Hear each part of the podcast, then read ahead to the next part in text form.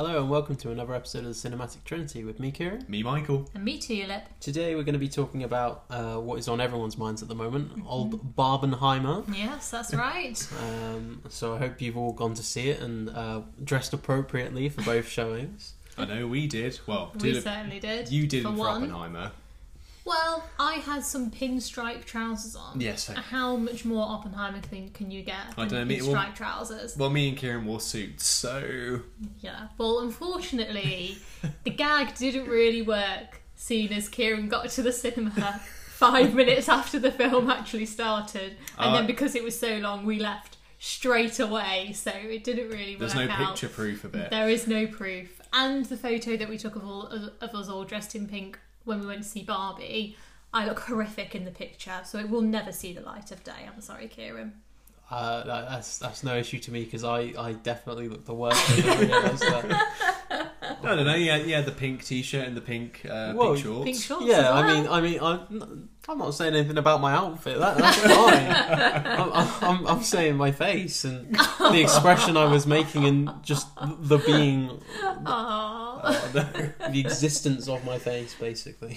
I will say when we saw Barbie though, like at least most people in the screen were wearing Pretty pink. much every single person in there was wearing pink of some sort, and I just think that's lovely. Yeah, 'cause I we- just think it's lovely. Because we saw Barbie on the Friday, the 21st when it came out, and then we saw Oppenheimer on Sunday.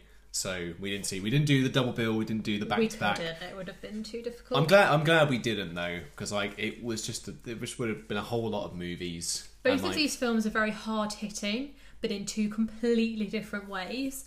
So I think to watch them both, it'd be like, oh my god, what do I think about this atomic bomb? What do I think about nuclear war? And then, oh my god, what do I think about feminism? Uh, you know, like it would have just been too much on the brain. a feminist uh, nuclear bomb would have been too much for us. Yeah, it's funny because they literally are two completely different. yeah, yeah, yeah, Barbie's yeah. all about women, and you know, whatever. Is, I mean, it is and it isn't, but it is all about women, isn't it? And then Oppenheimer is all about men and what they do. What, So what do they do? They make bombs. they make bombs. That's what men do. it's just what they do. So- you you can't, you can't stop them. yeah, So we're gonna go. We're gonna do Barbie first. So we're gonna do sort of a brief non-spoiler, and then go into spoilers, and then Oppenheimer. It's gonna be a non-spoiler. I think we'll have it spoiler. for Barbie. It'll have to be a very, very brief Yeah, yeah, non-spoiler yeah, yeah. because the film is not what you expect. This is not a kids' film. Yeah, this I- isn't. What, why are you about to interrupt Before, me? before we get into it, I'm just going to say if you want to watch, listen to the Oppenheimer part of this segment, then go to this timestamp, which I'm going to say 34 minutes. Anyway, back to what I was saying.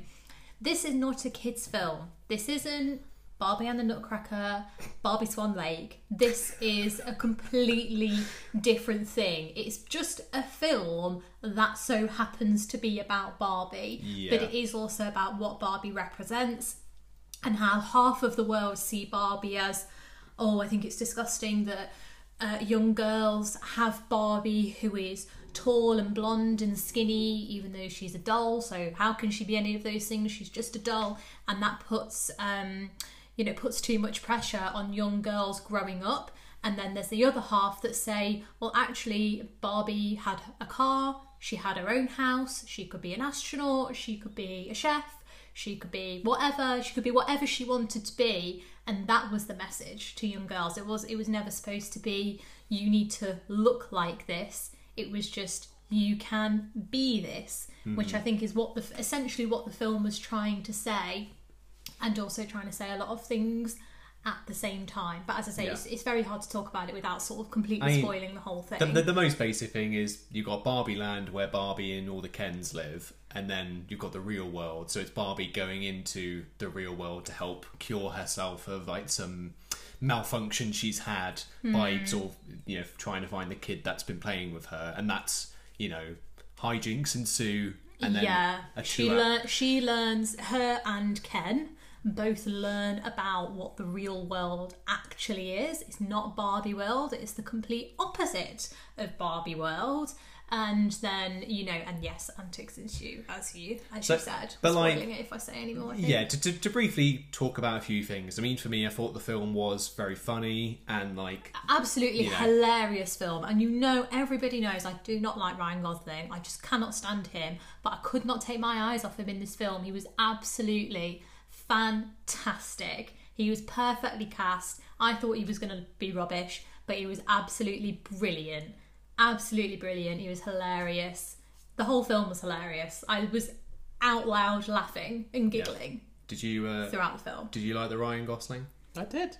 the ryan gosling The Ryan Gosling. The one and only Ryan Gosling. Yeah, he was good. He played the he played the part that he was given well. Yeah Um, I think pretty much everyone did. Like Margot Robbie was good. Like yeah as she was really good She did like a good bit of like being naive, and then like as she slowly learns more and more, it's like the development there. Like she goes through, she goes through like a range of different emotions, which like she performs really, really well. And then Ken is like the same. Obviously, we'll get into spoilers, but like Ken's sort of the same, but then like his emotions are on a different level to what Barbie has to go through. Yeah. So, yeah. but yeah, they're both like very interesting characters. The film definitely went to places I didn't think it would go, just in terms of like the twist and like who the villain of the story is, which we'll you know Yeah. get into. But like you know, it went to different places. It maintained good comedy throughout. There wasn't like mo- most jokes hit quite it was well. it was light-hearted but also like very deep all at the same Yeah. time. yeah, You know, I think. What did you think, Kieran? Did you? I feel like I haven't even asked you whether you even enjoyed it. I can't even remember if we actually had a conversation about it. Did you actually enjoy it? Did you I- think it was funny? Yeah, I, I think it was. Yeah, it was. It was a really good film. Mm. It was just they. Um, there were a lot of things that they kind of talked about within the film and kind of you know brought light to that are kind of a little bit. You know, they. This is why it's not a kids' film. It's because Yeah. they are kind of more real world topics and, and things Yeah. like that that they are kind of bringing to the Yeah. to the front line. So, but yeah, it was really really good, really funny. I think really well done. So Yeah. I mean like the production value as well, like costumes, Oh set design. Fantastic. You know, like the Absolutely stuff- brilliant. Like when they like you've seen in the trailers when they're like go into the real world, it's like them on a spaceship, them in a car, them on a boat, and like the background's like moving along with them. Like it's very cartoony looking, like but it looks like yeah, like it's really really cool. Like just all the physical Brilliant. Barbie world stuff that they do looks really like they've just you know Yeah, it's uh, uh, absolutely brilliant. All the costumes and it is, Yeah. and it's all you know real, isn't it? You know they made Barbie Land, and it all feels very real as well. Like Yeah. when you're watching it, so absolutely uh, top notch. Ten out of ten for production value. okay. Well, I think you know that's what before we yeah, so as we always do before we go into spoilers. What are our scores for Barbie? I'd say maybe a nine. I think there were certain things that I think sometimes in the film it was saying things that I 100% agreed with. For example, the big speech that is it America Ferrera? Yeah, yeah, which everybody's probably seen on like TikTok by now, if it's anything like my TikTok feed. But she gives a speech, and when I was watching it, I was like, hmm, I'm 100% agreeing with everything that she's saying, but it has come a little bit out of nowhere. But because I'm agreeing with what she's saying, I'm, I'm just going to go for it. And I'm like, I'm living for it, you know. So that's why it doesn't get a 10 out of 10 because sometimes I think things were thrown in, which I agreed with, but maybe just you know in terms of like the script could have been just like positioned a little bit better. But Yeah. apart from that, absolutely fantastic. Yeah, I I was giving it an eight. I feel like watching it, there were. I mean, Will Ferrell's like his whole deal in the movie could have just been taken out. I think, and that like hmm. because it for it being like a two-hour movie, it still kind of felt like it dragged in some bits. But like on the whole, I did have a very good time with the film. I'd say like Ryan Gosling was the standout for me, like in terms of performances and the comedy with him was really really good. So I did have a mm. fun time watching Barbie, and like there were some good messages in there which didn't for me. I know there's quite a few different opinions online, like hamper down the film for me. I could still enjoy the film, mm. appreciate the messages, and it all worked and gelled well. But it just Yeah. went on a bit long, and some bits could have been taken out. But that's yeah, an eight out of ten. Mm. By you, Kieran. I'd say yeah, about seven and a half to eight. It's yeah, a good film, funny. Um, bits that worked, bits that maybe didn't. Yeah. I understand why Will Ferrell was in it, but maybe his role could have been downplayed a little bit. Yeah, yeah. Um, but yeah, I, enjoyable film, definitely worth a watch. Yeah, I'd say it's worth watching. Yeah. Yeah. Cue the spoiler jingle. Spoilers ahead. So I don't really know where to 100% start when we get into spoilers, but essentially, I think just go. I mean, you know, it's it's a, it's a simple story, but then there is obviously bits to delve into because obviously, as you say, the whole point of Barbie Land is Barbie was created to be a role model for girls, so everyone who's in Barbie Land has this idea that Barbie has fixed the world for women, Yeah. and that has they have made the world a better place. So it's all just like a really and idyllic. all women believe that they can be what they want to be and and do what they want to do, and Yeah. they think that they've solved it, but really they haven't. But in Barbie world, Barbies do run everything. You know, there is Barbie president, and as I say, Barbie astronaut. All the other Barbies, whatever, I can't even remember them. So many. Um, all of them, they're they're all they're running Barbie world basically, and the Kens. Ken is just Ken. He's just there, basically waiting for Barbie to look at him. Yeah, And yeah. and then he has a good day. They say, you know, Ken has a good day when Barbie shows him some attention. Basically, he's just Yeah. there to be an accessory to Barbie. Yeah, which I it's that thing really because obviously everyone I feel like quite a few people have had a problem about Ken like obviously you know being the men of Barbie Land like Ken's obviously Mm. not given as much roles in the world as Barbie is but it's like you know it, it, at the end of the day in the context of Barbie he is an accessory to Barbie Yeah. it's always is Barbie and Ken like they come Yeah. together so it's a bit like you know I, I can see why they've done it that way I don't have an issue Yeah, with well, there's no point in them saying, "Oh, yeah, Ken's, you know, the main." Even though he's the main character of this story, he's not the main. Ken isn't Barbie. Ken is Yeah. Ken. He's he is separate. He is he, so it was never going to be at the start of the film that Ken had more of a role than what he does in the film, which is just an accessory. There was no point Yeah. in them being like because that's the whole point. The whole point of the film is that Barbie has to learn that Ken is, you know, they say at the end, it's Barbie and it's Ken. It's not Barbie and Ken. It's Barbie's her own person. Ken is her is his own person, Yeah. and that's sort of how it all accumulates in the end. Yeah, I, th- I think the the kind of message of there being like Barbie and Ken is it's kind of like an exaggeration of reverse gender roles. Yeah, Yeah, it is exactly, basically. Uh, um, Yeah. because like you know like because when they go to the real world and it's obviously it's men doing like construction and, Yeah. and garbage disposal and they're all like the CEOs and and things like that and Barbie's like where's all the women in these roles Yeah, and it's you know like that is obviously kind of an a ongoing issue in Mm. our world but in Barbie land it's kind of it's taken to like the highest Just- degree yeah, where all the Kens like their job Yeah. is beach yeah, Yeah. yeah. like Not something like lifeguard, beach. Not lifeguard, Yeah. just beach. Uh, but like all the Barbies have like all these like amazing, incredible jobs and like do everything, and everyone's all like really happy and and you know everything is very, as you say, idyllic and yeah, in in that regard and very exaggerated. yeah. And then you kind of see over the course of the film like it becomes more like a a realistic interpretation yeah. and like you know people come into their own and you know it's it's not as you say Barbie and Ken it's Barbie and it's Ken yeah. so it's you know it's kind of everyone discovering themselves and and learning absolutely. like what is the right way yeah, Yeah. to yeah. do things. Yeah. So how the film sort of kicks off, obviously, as we say, it starts off where it is Barbie Land and we learn what Barbie Land is. Margot Robbie has her perfect day, and then things start happening. She starts thinking about death and whether she's going to die. And when she goes to have a shower in the morning, the water's cold, it's not hot, and then she realizes that she has cellulite on her legs. And then she goes to the she goes to make her little waffle in the morning and it burns and stuff like that. So all these different things keep happening. yeah. So she has to go and see Weird Barbie, who's the Barbie whose hair you cut and who you drew on, and where you know you just messed about with them and then you know just did whatever. So she goes and sees Weird Barbie, who says to her, "You need to go to the real world to find what little girl is sort of playing with you, because she's clearly having these thoughts so strongly that it's reflecting onto you in Barbie world, and the balance needs to be put right. You need to make make her happy so that you can then be happy in Barbie world.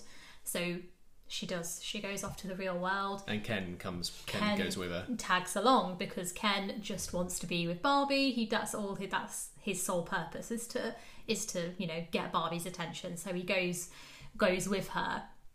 And they sort of rollerblade through Venice Beach, don't they? Yeah. Um, and that's when Margot Rob, well, not Margot Robbie, Barbie, sort of first learns about what the real world is like. You know, everybody, well, both of them, everybody's looking at them. Um, but Margot Robbie gets, what do I keep saying like Margot Robbie, like her full name?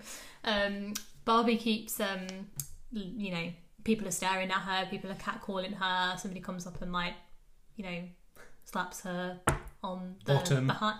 Michael, no, that that word is just oh no, don't say Michael. that word again. Balls. No, that is no. It's like you know, you know, grabs her, basically, basically gropes her, um, and yeah, and she learns a very sort of harsh reality. Whereas like Ken is the opposite because I mean he, he kind of went on the journey with Barbie as well because like Ken like Ryan Gosling's Ken is very like insecure like he wants to be there with Barbie. Barbie doesn't want really anything to do with Ken. Like when she when he wants to you know hang out with her she goes oh it's girls night and he has like this fake conversation of like oh no it's fine I don't have to you know I'll, I'll leave you Barbie you know it's it's okay that's cool Yeah. like in his mind. And then he's so insecure with like the other Kens there because obviously they play up to Barbie as well. And when they get shown like a shred of approval he's like ah!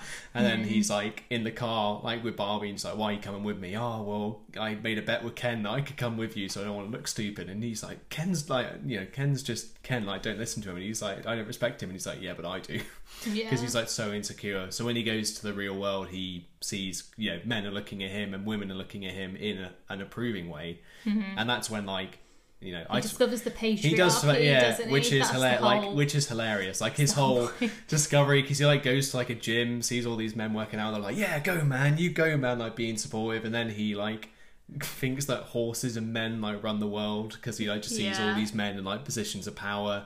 He like chats with this guy and it's like, oh, can I have a job at your firm? Oh well, you need to have a qualification basically. He was like, oh, is being a man not enough? And he was like, no, I'm afraid you need these qualifications. Oh, well, you're not doing patriarchy very well. He's like, oh no, we are. We're just very good at hiding it. yeah, And then you know he goes to a library, reads a book about patriarchy, and like you know he's just amazed that there is now this new world where men like run yeah. everything. Because he's never been noticed before, so he just thinks, "Oh, it's fantastic! You know, I'm going to just overthrow everything that is that I've been learned, Yeah. and I'm going to go home and overthrow. I'm going to go home and tell all the other Kens about this amazing thing where we can all be noticed and we can all be." You know, at the top of the food chain rather Yeah. than Yeah. at the very bottom, basically. There's like there's also like a couple things that he says like um the the the, the things that he notices people do like someone said hello to him and someone asked him for directions. That's Hmm. Asked him like for the that's the two things Yeah. that like he, he met like asked oh time yeah. Yeah.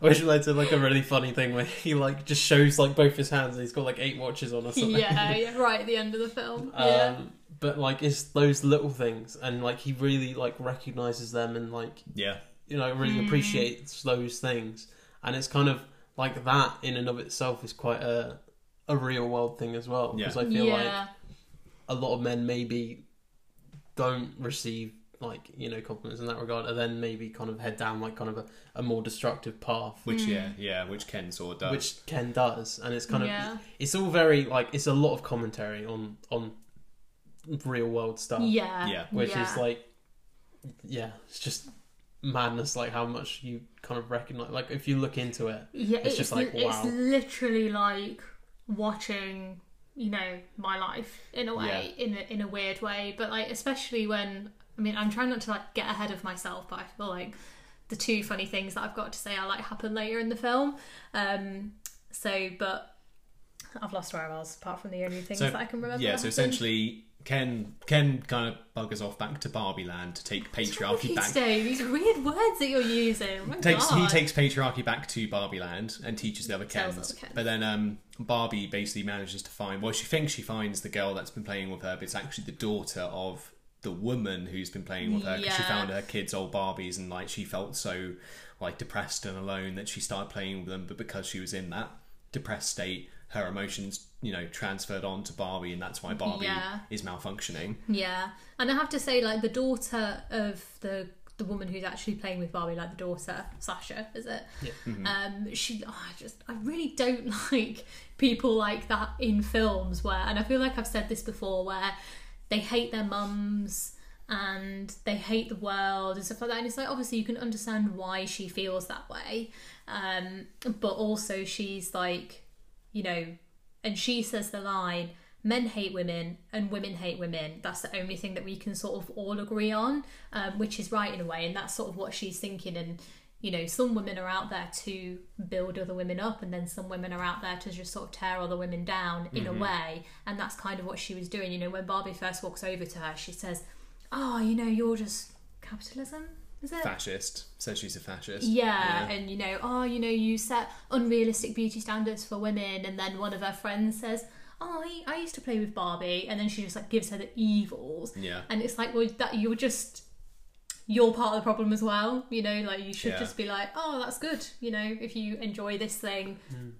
Fair play to you, you know, you're your own woman, you know, just like keep, love- keep up with it. I love the bit where, like, after Barbie gets called a fascist, it's like Barbie crying on like the side of the road. She's like, "I'm not a fascist. I, I don't control the train and like postal schedules." like, because she's just like has no idea what's going on and why like all these women hate her now. Because like she was Yeah, expecting like a warm welcome when she got into the real world. Because thought everybody was going to be like, "Oh, thank you, Yeah. Barbie, for like solving all the world's problems and stuff." She doesn't realise, does she? Bless her. No, bless her, yeah. Because then, like, to sort of touch upon Will Ferrell's bit, because I said that bit could have been like taken out, because he's the he's the CEO of Mattel. So obviously, Yeah. when Mattel find out that Barbie's running around the real world, they try and capture her and put her back in the box. Yeah, So but it's- how they got away with some of the stuff that they were saying about Mattel and just about Barbie in general, and like how she was, as I say, you know, a lot of people were saying that she's just like unrealistic, and Mm-hmm. you know, there should be, you know, whatever Barbies with different body shapes and, and all that kind of stuff.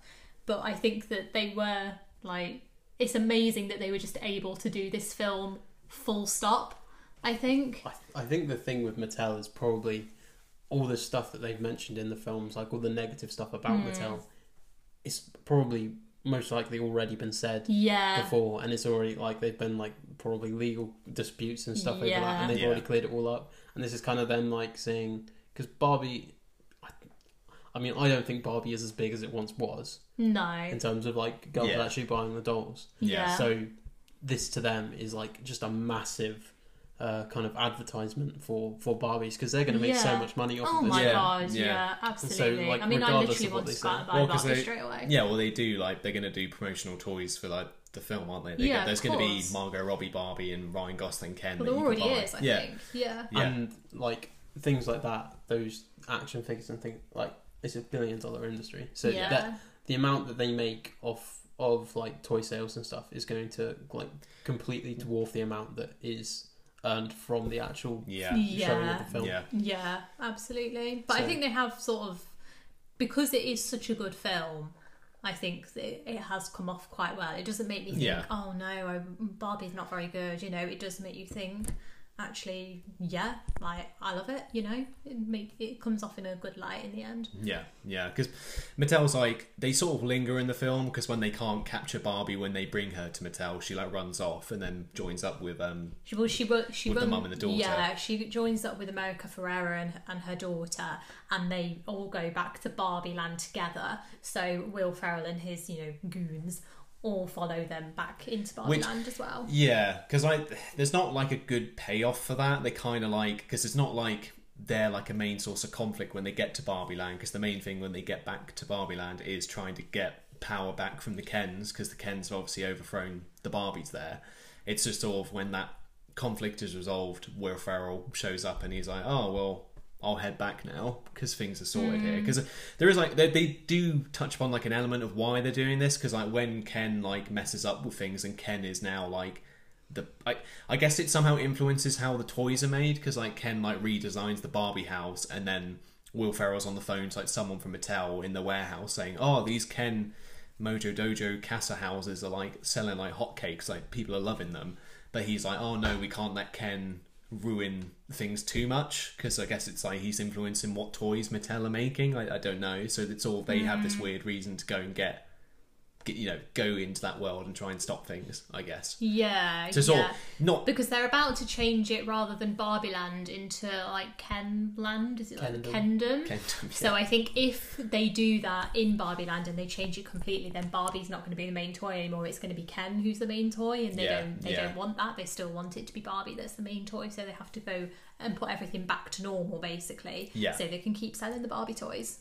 So I mean, just Ken in you know the film is great anyway. So obviously it's just like uh, it's just Ryan Gosling was just brilliant in like just when he He was very good when it, Barbie yeah. comes back and see what Ken's done because yeah obviously it's the what have you done to my dream house oh it's the Mojo Dojo Casa House and it's like what a stupid name it's like no it's not because it's fun to say and then like the mum and the daughter start going Mojo Dojo Ken it's like no stop it Yeah. and it's just like how he's manipulated all the other Kens and it's just like oh all these you know and all the other Barbies. The Yeah. Barbies have now become slaves to the Kens, basically, Yeah. and they're you know all dressed up in little maid uniforms, and they're getting them beers and stuff like that, and they now just sort of live to serve. They they they don't do their jobs as well.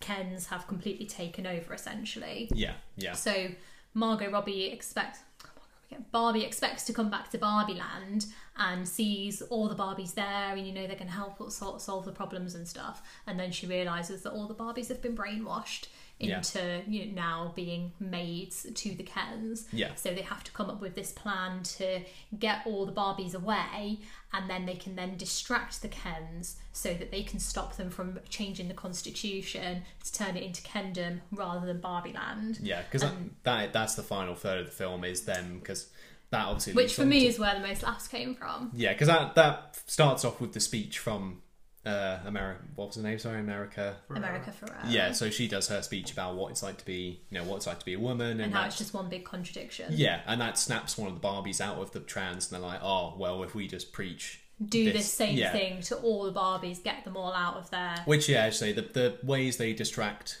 each Barbie from the Ken is like brilliant because like one of them is like watching The Godfather, and just one of the unbrainwashed Barbies comes up to distract him, by going, oh, is this The Godfather? I've never seen. it. He's like, oh, it's a film masterpiece, and you, you've never seen The Godfather? Yeah, and just goes on to explain the film, and they do that with everything. They do it with like sport, don't they? They're like, "Oh, I don't know how to play golf or whatever." Oh my god, let me show you! And it's like, "Oh my god, yeah, I'll show you straight away." Of Yeah. course, I can't wait to sort of tell you about this manly thing that I've been doing, and it's just all completely one hundred percent true. and the bit where it's the It's uh, completely true. oh, I just feel so ugly. What's going on? And then it's him, her. Wearing, No, no, no, no, no. That is my story that I want to I was tell. waiting for you to don't get it. to tell that story. I was waiting until the right moment. The moment is in this film. I wear glasses, by the way, in case you don't know.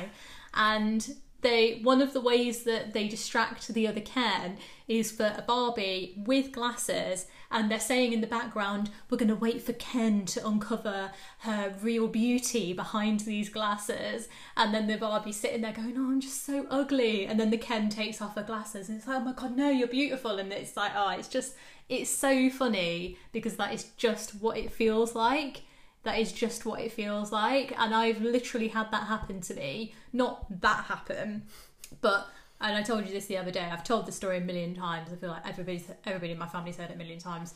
But when I was working behind the bar, um, on the tea bar, selling the pies and burgers and whatnot at the football club, I had a man come up to me and say, "Oh, you're really beautiful behind those glasses." And it's like I was watching it and I was like, "Oh my god, that's literally just what what life is like." PTSD. literally what Yeah. it's like. And then there's another part where at the end, once all the Barbies are not brainwashed anymore, they decide that they need to get all the Kens to turn against each other and all start competing with each other. Um, so that they are so distracted that the Barbies can then go and overthrow the Constitution. So Barbie is sat and he's like, "Oh, um, you know, he's, she's going to go on a date with Ken," and he's like, "Oh yeah, um, well, why don't I just play my guitar at you uh, for the next four hours, and you just have to sit there and listen?" And it's like that's literally happened to me. That has literally happened where I've had to sit and watch somebody play the guitar at me and pretend that it's the most amazing thing in the world and oh I'm so grateful thank you for bestowing your amazingness and your talent upon me you know where it's like that's not what it's like and it's just it was just all so true like watching it it's just Yeah. like it's just it's just exactly what life is like you know Yeah. it's just what men are like it's just what women are like you know it's just what it's like so there you Yeah. go that's my it's two just- stories It's just funny how like Ryan Gosling Ken and all the other Kens have like all the same ideas because they are like they just all think the same. So it's them playing the Because exact same song men. at the same time. it's just what men are like Yeah, yeah. So that's a bit funny, and then it does culminate with the beach battle, which is like a really good funny really scene. funny yeah Because it's all like just the Kens like have a war basically, but then they're like fighting each other with like tennis rackets and hockey sticks and like fake bows and Fake bows arrows. and it's just it leads to a dance number and like the I'm Just Ken song, which is brilliant. yeah And then they all become friends through through musical dance. Yeah, they do. Yeah. As, as as men do. yeah, yeah. That's how me and Michael became together. friends. yeah, despite our disagreements, we had a dance battle and it was Yeah. all. That's that's just how you bond, you know. Yeah. So the Kens are like defeated as such because the the Barbies take back the Constitution. It's Yeah. all you know Barbie Land is as it was. All the Kens like meet up with the Barbies again, and then it's all one last conversation between Ryan Gosling and Barbie and Margot Robbie or whatever you want to call her. Barbie. Um, yeah. Because it's sort of like you know Ken's still hiding behind like his masculinity a little bit. It's like he's crying on the bed. It's like you okay there, Ken? Yeah, I'm fine. It's like you know it's okay to cry, Ken. Like you don't have to. And it's him like trying to come to terms with like oh I need to be like I can't be more because I'm you know I'm an accessory to you, Barbie. But she's like no, it needs to be. I should say it's the Barbie it's and Barbie it's Ken. and it's Ken. Which then like inspires him to be like, oh yeah, it is. I, I'm, you know, I'm it's Ken. I'm Ken, and I'm then Kenough. yeah. okay. That's a brilliant jumper. I can just imagine, like, yeah, the sales of that. They going. sold out in like Did they? literally Oh a my- day. it's brilliant. Were you looking to buy one? I think it would be funny if I did. I wasn't Yeah. looking to buy one. I was thinking of it, and then I saw on Twitter that they sold out in like 24 hours. I was like, well, that, there, there goes, not surprise there goes that. I Yeah. am not Kenough. Yeah. Sorry, Kieran. But yeah, that that's sort of, and I guess that's not where the film le- leaves off because it's sort of everything's resolved in Barbie Land, but Margot Robbie Barbie, stereotypical Barbie, isn't fulfilled from her experience. Well, no, I think you are missing a little piece in that when Barbie Land goes back to normal, the Kens start saying, "Ah, you know, we're now our own people. Can we be on the Supreme Court? Can we be? Can we have a, a Ken president? Can we do all these things?" And they say, "Well, um, yeah, you can start to have your own jobs, but you know, you can't be on the Supreme Court. You can just have the lower level jobs." And then Helen Mirren, who narrates the whole thing, she you know comes in at different times to sort of give you context to things, and sort of she's narrating the story, obviously, and she just says, "Oh, and the Kens um, did have and did become their own people, but only to the same level that women are in the real world today." Meaning, women still don't have their full place that they deserve in the world today. Mm-hmm. And I think a lot of people were confused by that because they were sort of saying, oh, but Barbie Land just goes back to normal. Like it's supposed to be like, it should have been that it's all equal and that would have been a better payoff. But it's like, you know, if this is all going to be, you know, a talk on reality, then that's the reality, isn't it? You know, that it's still second in a lot of ways. Obviously, not for everything, you know, and I'm not saying that all men hate women or women hate men and blah, blah, blah, blah, you know, whatever. But generalized, mm-hmm. that's still what the world's like today. Yeah, yeah. And now you can carry on with your sentence. Where was I? Um, You were about to say that the end of the Yeah, so- film is Barbie so, yeah. becoming human. Yes, well, there you go. She becomes human because Margot Rob, like Barbie, isn't like fulfilled from her experience. She's obviously seen quite a lot of what the real world is, so she's like, I don't want to go back to as it was. I want to do my own thing. I want to be my own Yeah. person. Well, she says because she's stereotypical Barbie, she isn't anything. She's just stereotypical Barbie. She's not necessarily the smartest Barbie or or whatever. She's just sort of stereotypical, which I think it, you know, and that's where all the sort of information comes from and, and at a point in time she like becomes depressed. And there's a really hilarious segment where it's like oh the new depressed barbie where she knows she stays in bed all day and then she watches pride and prejudice for like eight hours on repeat and then you know cries and anxiety and panic attacks sold separately and stuff like that. It's just absolutely Yeah, hilarious. Yeah. but it sort of comes full circle because she says you know there's nothing wrong with just being ordinary. Like, if you want to just be ordinary and you're not the smartest person in the world and you don't have the best job in the world, like, that's okay too. Like, just because you're a woman and we're all trying to be strong, independent women doesn't mean that you have to be everything. You can still just be ordinary. um, Yeah. Basically. And that's what she, she goes to be human so she can really sort of, you know, just live her own life and not be, you know, stereotypical Barbie. She is, you know, her own woman. Yeah. Well, that's a good place to like close off on Barbie, but you know, obviously we all really enjoyed it. That was like a lot. It, that's the thing. It, like, I don't think I could watch it again for a little while, just because a lot did happen in that film. Like there is Yeah, a lot. it's very there's a lot of like comedy. There's a lot of like messages and stuff. So it does like it's not overwhelming, but like you know, it's just you go on an experience in the film. Like yeah. it is its own. I mean, I came out thing. of the film and I think I said I'm like I'm a bit confused how to feel. Like I didn't know how much to like deep it basically. Like how deep should I think about this?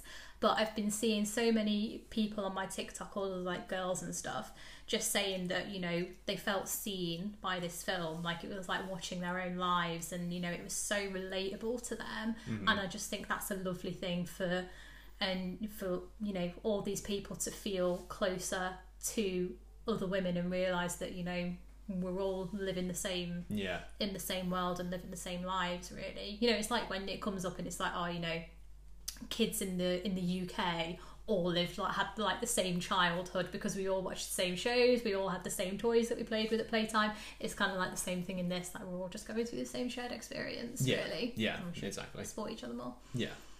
Okay, so moving on to Oppenheimer now. Uh, so again, we'll just do a quick brief thoughts and get into the story of that because I mean, both films have a lot going on. So so does Oppenheimer. Um, But in, in fairness for Oppenheimer, it's not going to be a big spoiler reveal because it's based on true events, so it's already happened. yeah Yeah. yeah We we know we know what happened in World War Two. So yeah, yeah. So you know, immediately sort of coming out of it, I really really liked Oppenheimer as well. Like you know, both of these are really good films. I did prefer Oppenheimer like overall, but like again. It's just like I think me and you were talking about it. It's just a good like film lovers film. Like there's just a lot of things that work yeah in Oppenheimer that you can like appreciate. Like the you know the music's good, the like cinematography and stuff is good, the acting's good. Like nothing really falters in the film, despite it being so long. You know, it didn't feel like a three hour film like whilst watching it. Mm.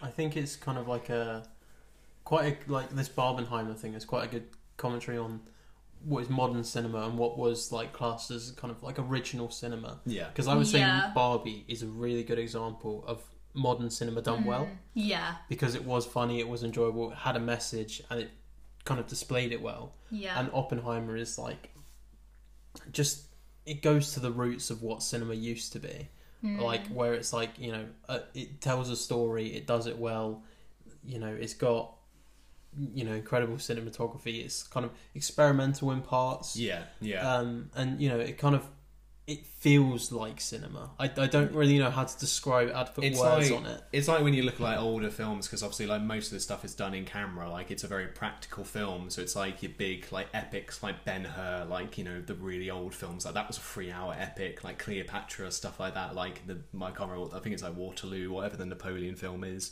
You know Zulu stuff like that. Like those big bombastic movies. This isn't, you know it's like this is still small scale, but it feels big. Like just because of all the different elements. So. You know, I don't know what you sort of thought to. Because Yeah, I didn't enjoy it as much as you guys. I am sorry. I'm sorry, it was bad. Yeah, I think I don't know what you're talking about.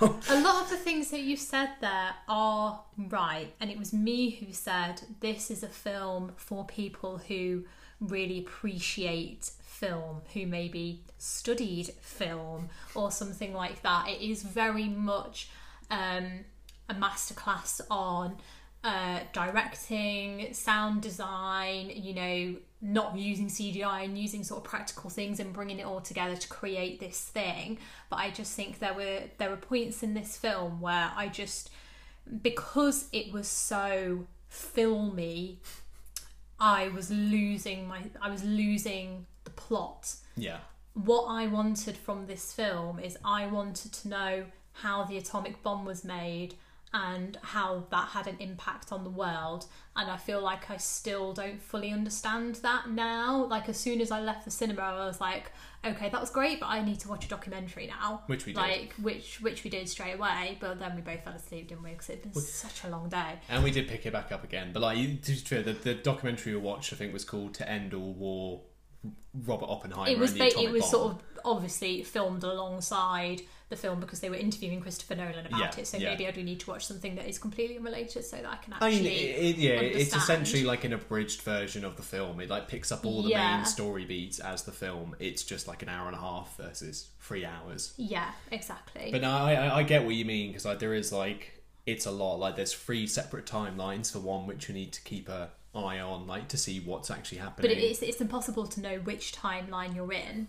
And a lot of the dialogue, I found like the actual script for this film, it was like listening to them all talking in riddles half the time. Like nothing was just, I'm doing this, I think this. I mean, I'm not saying that I'm an idiot and I need everything like handed to me on a, on spoon fed to me, but I still need when it is such an important story.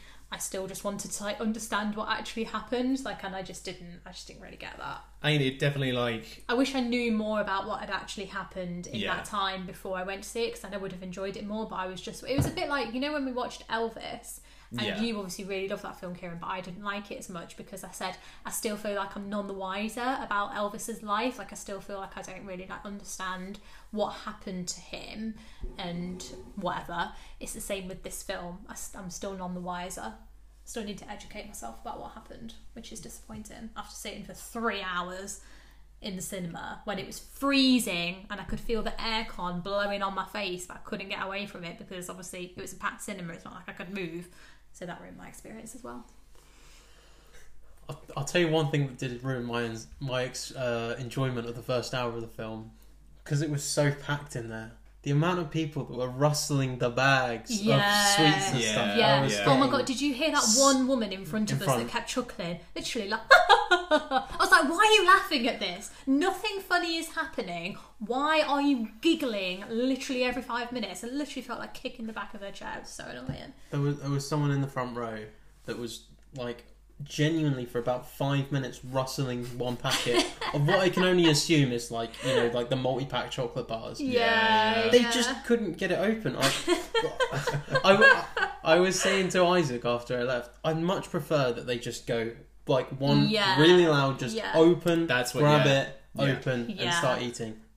Do that. Don't go. Yeah. Oh, I'll, I'll just do it really, re- like really, really Try and slowly quietly. and quietly. Oh, but Yeah. it's, it's a rustling bag. So It's like when you're trying just- to open a pencil case in the middle of an, an exam. yeah, you, just, you can just hear every single like Yeah. zip unzipping. just shout, "Prepare yourselves! We're gonna open a gonna open this packet of sweets." yeah. But yeah, I think I mean, like I'm happy it was packed. I mean, the cinema. Oh, was fantastic to see. I- Just seeing Barbie and seeing this film, it was brilliant to go to Yeah. a cinema where both screenings were sold out. Absolutely Yeah. fantastic. yeah. yeah, I, I, I like to see that because obviously it's, Mm. it's you know more people into the cinema, more money into the cinema. It, it was like really nice to see it actually busy. Mm. But then it's been so long that I forgot other people Yeah. Yeah. annoy me. Actually, go to the cinema. Yeah. It's a yeah, it's like a weird like it's like you love the cinema, but you don't like the people in the cinema. Like Yeah. if you could have your own private cinema, There's you'd nothing be set. better than going to the cinema and realizing that you're the only people in there. I feel like Yeah. that is like literally hitting the jackpot. Yeah, yeah, exactly, exactly. People just need to learn cinema etiquette. Yeah.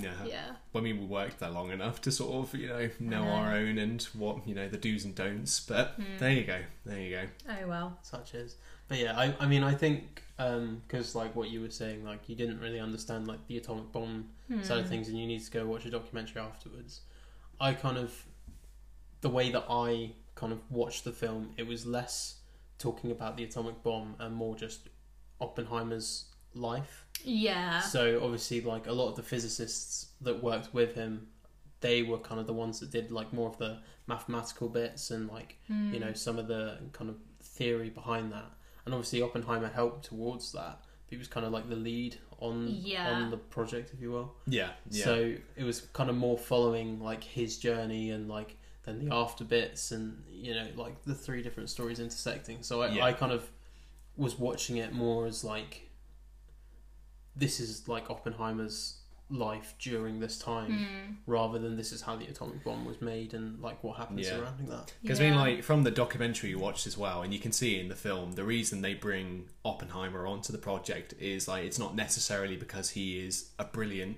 scientist. Like you you know, Matt Damon's like you haven't won any Nobel prizes, but it's because he's such a well-respected scientist and he has like the admiration of these physicists. It's sort of like he can control and manage these people because scientists can be difficult people to work with. So you need a, a figurehead to Yeah. you know but yeah I, I sort of agree with kieran it's more like what his experience was making the bomb rather than like the actual ins and outs of it you know i guess if this be a good point to go into spoilers should we cue the jingle Yeah, oh yes sorry scores so obviously go with you first tulip I said about six. Mm-hmm. yeah. Yeah, I mean, it's it's just not your.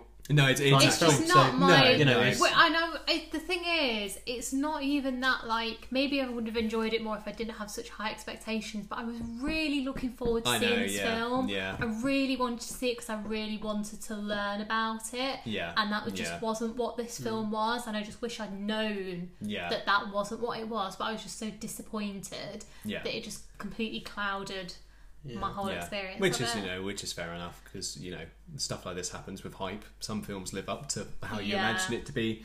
Some films don't. So I mean, for me, this was a nine out of ten. Like, you know, probably there are like minimal things that hold this film back. I mean, the sound mixing is one for me. Oh, God, Christopher Nolan films absolutely never awful. because I remember Tenet had the same problem. Like reading stories about it, where like dialogue is quiet So compared to music, and it's just like yeah. that did hinder the film. I mean, I, I want to rewatch it anyway, but it's still like on my first watch, I still want to be able to like fully take in things. So it's a bit like I don't know. It took away from some moments because you're Still, you like, still what need to be able to actually hear Yeah, what yeah. the characters are saying. Yeah, you know. exactly. Because it's considering how dialogue heavy it is as well. It's all talking. Yeah. yeah, So it's a bit like you know, I kind of wish that technical element was refined a bit more.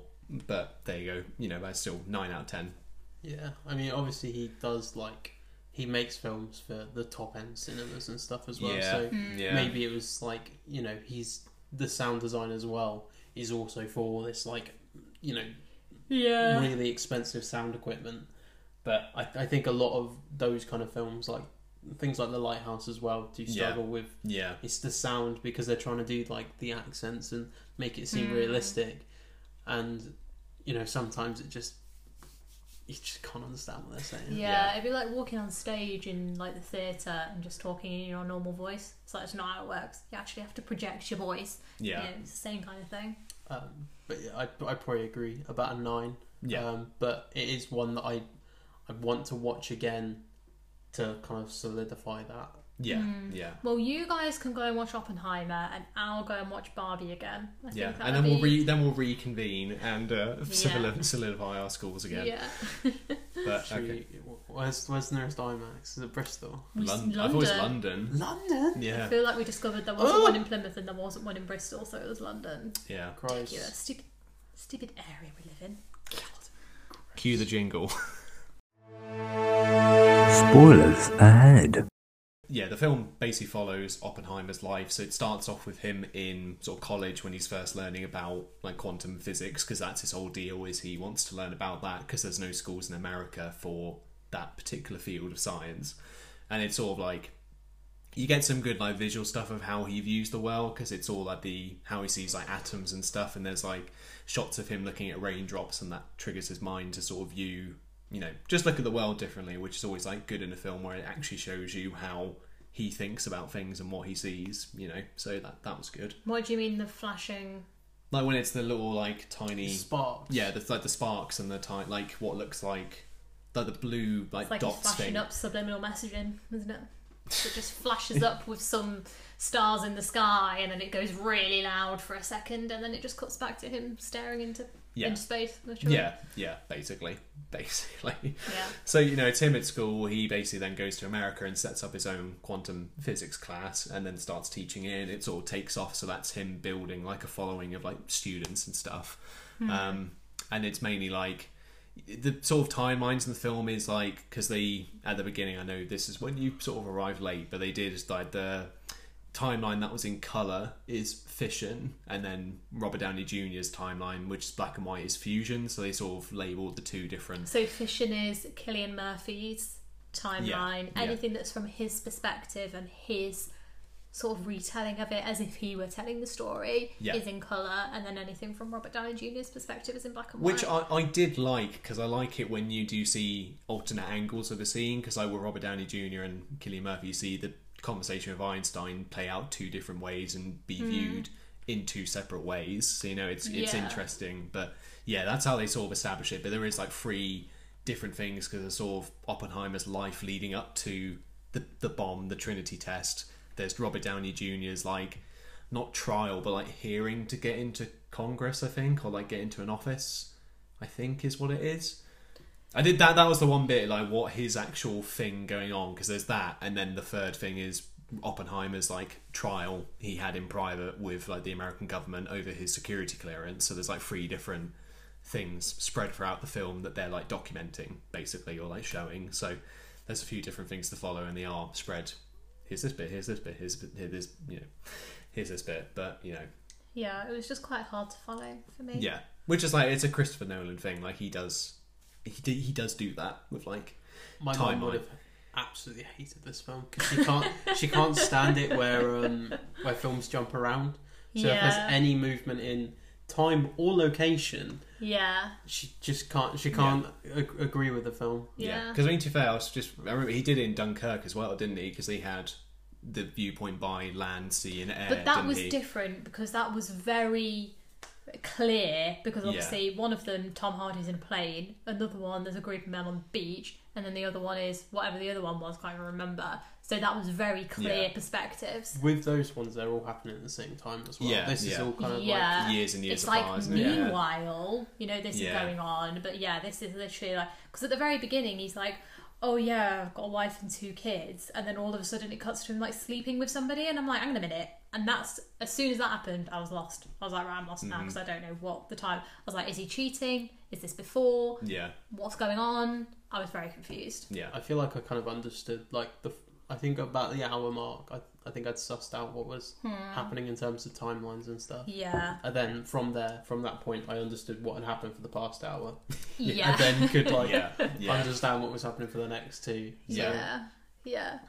I think that's why a second watch it would just be give Exactly. a bit of clarity. Yeah, yeah, exactly. Because I think probably not to go through beat by beat, but obviously, like in terms of the core timelines, like the thing leading up to the bomb was probably the highlight of the film for me. yeah, like, what was it like 10 15 minutes? the, the te- yeah, Them 10, 15, preparing for the yeah. Because like that as well, like because when obviously you know they they build this whole town, they bring all the scientists there to build the bomb, and then it gets to a point where you know however many years have gone by and they're still you know working out the kinks basically. Mm. But then Matt Damon's like, yeah, we need to set like a deadline for this like now, so we're we're choosing a date. the president was about, and this was something that we said I'm saying about the president now. The president needs to go to Russia. Is he going to Russia? It's like he's going to like a peace conference between England, Russia, Yeah. and the USA. and he basically want, wants to know whether he's got a bomb or not because he wants to be able to go and you know Right. big Yeah. himself up basically. But that was something that lost me again. Like again, not that I'm an idiot, like you know, whatever. But I don't know who the American presidents were during wartime. I literally know Obama, and I know Donald Trump, and I know it's Biden now, and I know it's Yeah, George Bush. yeah, But I'm not American. Like I don't know who the presidents were at that time. So when they're going, oh yeah, yeah, we need to go and talk to Truman. Oh yeah, yeah, yeah, we need to. Go. And then because the timeline again was so messed up, I was like, I ain't got a clue what's going on now. Yeah, they- all they- these they names do- being thrown about. they do like name drop like Eisenhower as well, and then like John Kennedy's brought up like briefly, even though you know it's not he wasn't like a president during wartime. That, But that was the weirdest part in the film for me because the way that they set that up made it feel like Robert Downey Jr.'s character was like going, "Oh, I'll kill him." yeah, oh yeah, yeah, yeah, yeah, yeah, yeah. I've I've always like it to be like a weird like spin off thing, or like he was just going to appear because like, oh, what's his name? Ah, Kennedy, John John, F. F. Kennedy. Yeah, and it's like for him to like show up and then be But like, he, he just goes, "Oh, okay," Hmm. and it's like. Did Robert just Downey need- Jr.'s character get him assassinated? Yeah. That's You just Yeah. need uh, you need Forrest Gump to go. Someone went and shot that nice young man. yeah, Just get Tom Hanks to narrate the film very briefly. yeah. But um, you know, going back to like the Trinity test like timeline. So yeah, like he brings all the scientists there, and then yeah, they're like yeah, we're setting the date July fifteenth or sixteenth, I don't care. one of the dates. One of the days of July. so it's sort of like when when that happens, Not the twenty first. It should have been that it was the twenty first. They should have released the film on whatever day the atomic bomb was But then it wouldn't have come out by the same day as Barbie, though. Oh no, Then Barbenheimer wouldn't have been a thing. wouldn't have been a thing. Okay. So yeah, it's all the, the the date gets set. And I feel like then you're kind of there, like, oh my god, like it's actually happening now because the film, a lot of film happened before. Are you thinking about what significance the date 21st of July has? Well, they, they did that whole marketing campaign of They- the they- countdown. Yeah, the countdown so it counted had to have down been to the twenty first. No, no, the countdown counted down to the Trinity test dates, the 16th of July. Because there was a thing of like on TikTok of Robert Downey Jr. speaking to someone because someone was like, "I'm confused. What's with this timer then? Because that's not going to take us to the 21st of July." And, he, and Robert Downey Jr. is like, "No, takes us to when the Trinity test happened, like the time and date. It was July sixteenth, nineteen forty-five. Yeah.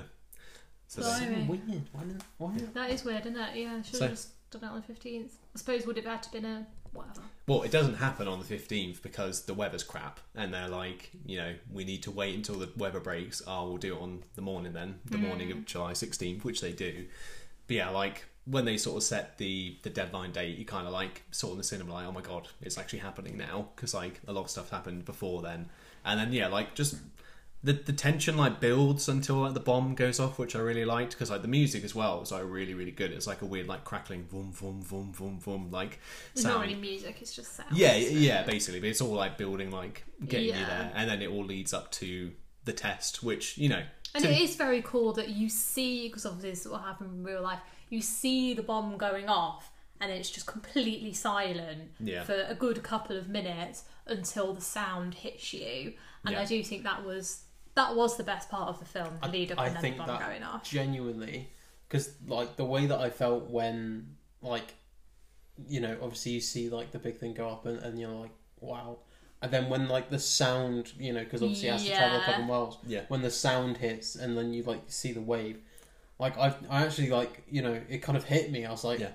Wow. Yeah. It felt like- Could it you imagine that in like a 4D cinema with Yeah. all the seat, seat shots and stuff it, it, it feels really intense because like, it's well, it's not just like a bang; it's like a, it's like a storm coming your way, and like Yeah. you can hear like you know moving the bunker that they're in. It's like really intense, and then yeah, it hits like Oppenheimer's bunker first, and then it's all the guys like watching it further away. It hits them like in you know just blows some of them back, or you know hmm. like that whole yeah that like whole it's like two minutes of silence basically, isn't it? Like whilst you're watching is very good. the mushroom cloud like build up and like you know the explosion is really impressive like what happens like i knew Yeah. sort of when you know you hear about they made it practically they you know create a nuclear explosion by just using normal explosives like you think oh wow that's really impressive and then it happens and you're like wow this is you know really really cool yeah, cool to watch. yeah Definitely. and then like after the Trinity test, it sort of goes into more like because the one of the themes is basically like what happens once you know to scientists once their work's done basically because Oppenheimer thinks he can still impact the use of the bomb after it's been made but the government's like no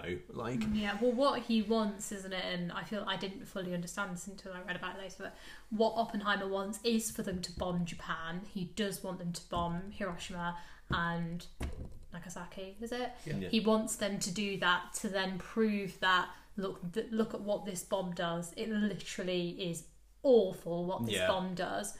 We're not doing this anymore. Like we've created it. But then I think it's the case of science is just science. It's just discovery. It's not ethics and then how that is used, isn't it? It's it's the thing of like Oppenheimer's whole thing is theory. It's not practical like practicality. So his Yeah. his theory is that if the bomb goes off in in you know in Japan, war will end because there is such a big threat of what war could be that you know because that's why his, his thing was going to be is that this will be the bomb to end all war. But it's not Because everybody case will be so afraid that Yeah. it will just bring about this. which nuclear is, bomb. you know which isn't the case because the bomb gets made and then it's a bigger bomb. yeah, because then it moves on straight from the atomic bomb to the production of the, the hydrogen bomb, which is a more devastating one. And then obviously Russia get a bomb, and like obviously you know the world we live in now, everyone's got a nuclear bomb, but no Yeah. one's you know. So it's it's that tragedy of like he tried to do good, or he thought he was doing good, but in the end, you know, it he didn't. He didn't do good. The world is in a worse place for what he's done. Yeah. Well, yeah, it's yeah, because like that, the whole events of that, and then like the hydrogen bomb triggered the Cold War, didn't it? Yeah, So yeah, that was years and years and years of just kind of you know people having their hands over the button, you know, Hmm. just saying if you press Yeah. it, I'll press it. yeah. Yeah. Yeah. Which, like, because it moves on basically to, like, I guess in terms of timeline, like, if you're following it chronologically, it goes on to Oppenheimer's hearing about his security clearance. Because throughout the film, he is doing stuff which, like, is jeopardizing, like, the mission a little bit. Like, he's mixing the teams together, they're discussing things when they shouldn't really be discussing it about the production of the Well, bomb. the main thing that he mixes with communists. Yeah, so he has background like affiliations with known communists. He had an affair with uh, like a woman who he, yeah, with communist woman, and he was friends with a communist. And his wife is A former- an ex-communist, isn't she? Yeah, she so used it's- to be in the party, it's she's not anymore. the government trying, well, essentially Robert Downey Jr. trying to discredit Oppenheimer by saying you were like, you know, you had connections with known With communists, Russia so we're going well. to suspend your your security clearance and tarnish your name, basically. So that's like the whole point of his hearing is, you know, it's it's a he says it's a kangaroo call, like the determines already, you know, the outcome is predetermined. yeah. So it's like, why are you still going for this? And it's, you know, I don't know. He just thinks he has a chance of winning. But I think he th- what they were kind of saying. I think was Emily Blunt saying this. I can't remember who was saying it. He was like, "You think that, or he feels that, if he is punished by way of being humiliated in this trial and having his, you know, security clearance stripped from him, then it is that's his punishment for making this bomb, essentially." because he does like he has a meeting with Truman, who's played by Gary Oldman, which is a really random like cameo. So yeah, he has a meeting with the president, and you know the president's like, "Oh, congratulations on the bomb. When do you think Russia's going to have a bomb?" And Oppenheimer's like, "Well, they could very well build one, but he's like, oh no, they're never going to have a bomb because we've got the bomb, Yeah. basically." And then Oppenheimer's like, "Well, I've got blood on my hands, so I feel really guilty." And then the president's like, "Screw you, basically. Like I'm the one who." I'm the one who did the bomb, like not you. Yeah, I'm the I one gave who the authority. To yeah, drop I, it. so you have no right. Get this clown out of Which my is office. apparently is what ex- exactly what happened. Yeah, like the say, whole- I've got blood on my hands, and he was like, you know, he just laughed him out of place. Basically, the president did. Yeah, because yeah, 'cause he's like, don't let that crybaby back in my office like ever again. Like Yeah. after that talk, so it's just like yeah, it's just how it dispensable he was. Like after he made it, like this great feat of science, and then the government threw him to the side because like, well, you've done the work Mm. now. We don't need you. So yeah. you know, it's not a very happy story in the end, really. I mean, none of it's a happy story. Not even. I mean, Robert Downey Jr. doesn't even get off either because his whole thing was sabotaging, sabotaging um, Oppenheimer, and then at his trial, it comes to light that he did that, like to try and discredit Oppenheimer, so he doesn't get into office. So he essentially his career He's is discredited as well. yeah. Which like to be fair, like after I watched the film, there was a good like because obviously the thing with nuclear war is what what is it called? I keep forgetting mutual destruction Mutual destruction. mutual destruction because obviously you know USA nukes Russia, Russia nukes nu- USA, everyone. They're both destroyed. Yeah, so Nobody wins. yeah, so it's basically you know Robert Downey Jr. destroyed Oppenheimer, Oppenheimer destroyed Robert Downey Jr.'s career. So it's like they inadvertently did that you know Destroy each destruction. other. Yeah, Yeah. and then the film ends with going back to the conversation with Einstein because Einstein's like a weird figure in the movie. It's a weird little Easter egg. It's, It's like- so weird he's- that he was thought he alive was at that time. older. Oh, it gives me the heebie Yeah, that, that was really weird. Like knowing that Einstein existed during the war. Wartime, yeah. Like because I know no, I know nothing about Einstein, but it's No, just like he's like this weird like Avengers level cameo. Like in, in, in but he, he feels that way though because like even when like it's Robert Downey Jr.'s timeline and he's like looking out the window and it's Einstein feeding the ducks and you're like oh it's Einstein and then like the people in the front of us were like who's that? I was like, oh, I didn't know it's Einstein. And then like he pops up again like later in the film as a car like drives by and he's just there like chatting to Oppenheimer. It's like, you know, I just saw like a video where it's like people were just expecting like like woo, woo when he like appears. So he's just a weird like a weird figure, but Yeah. good acting though. He, he appears when you need him, but not when you want him. yeah. Because there's like a scene earlier in the film where Oppenheimer goes to Einstein because there's the possibility that the bomb will destroy the entire world if it goes off. So he goes to Einstein to like check the calculations out, and Einstein doesn't really help him. He just sort of you know goes, "Oh, well, get this other person to check it," and then the film ends with their conversation, uh, which you saw earlier on, which is basically him saying, you know, when I came to those calculations, I said that there was a chance we would setting call, you know, set Set a a chain reaction. yeah, that would destroy the world. And he's like, yeah, I remember that. And he goes, we did. That's what we've done. And then it just ends with like, yeah, him just obviously thinking about what he's done and just what he's made the world into. Because there's like shots of rockets going up into the sky and the Earth's atmosphere burning because of just so much nuclear war. So it's again not not a happy ending, you know, but it is like powerful when it hits, you know. Scary. Yeah, yeah, exactly. Literally so scary to think that that could just happen. Like, we're literally like, on the cusp of it already, you know? Yeah. It's terrifying. But yeah, it's just weird. Yeah, it's a weird thing to talk about because you just you yeah you do just sort of freak yourself out. You're like, oh god, what's happening. Yeah, you don't need to think about death, Michael. You don't need to become thoughts of death Barbie.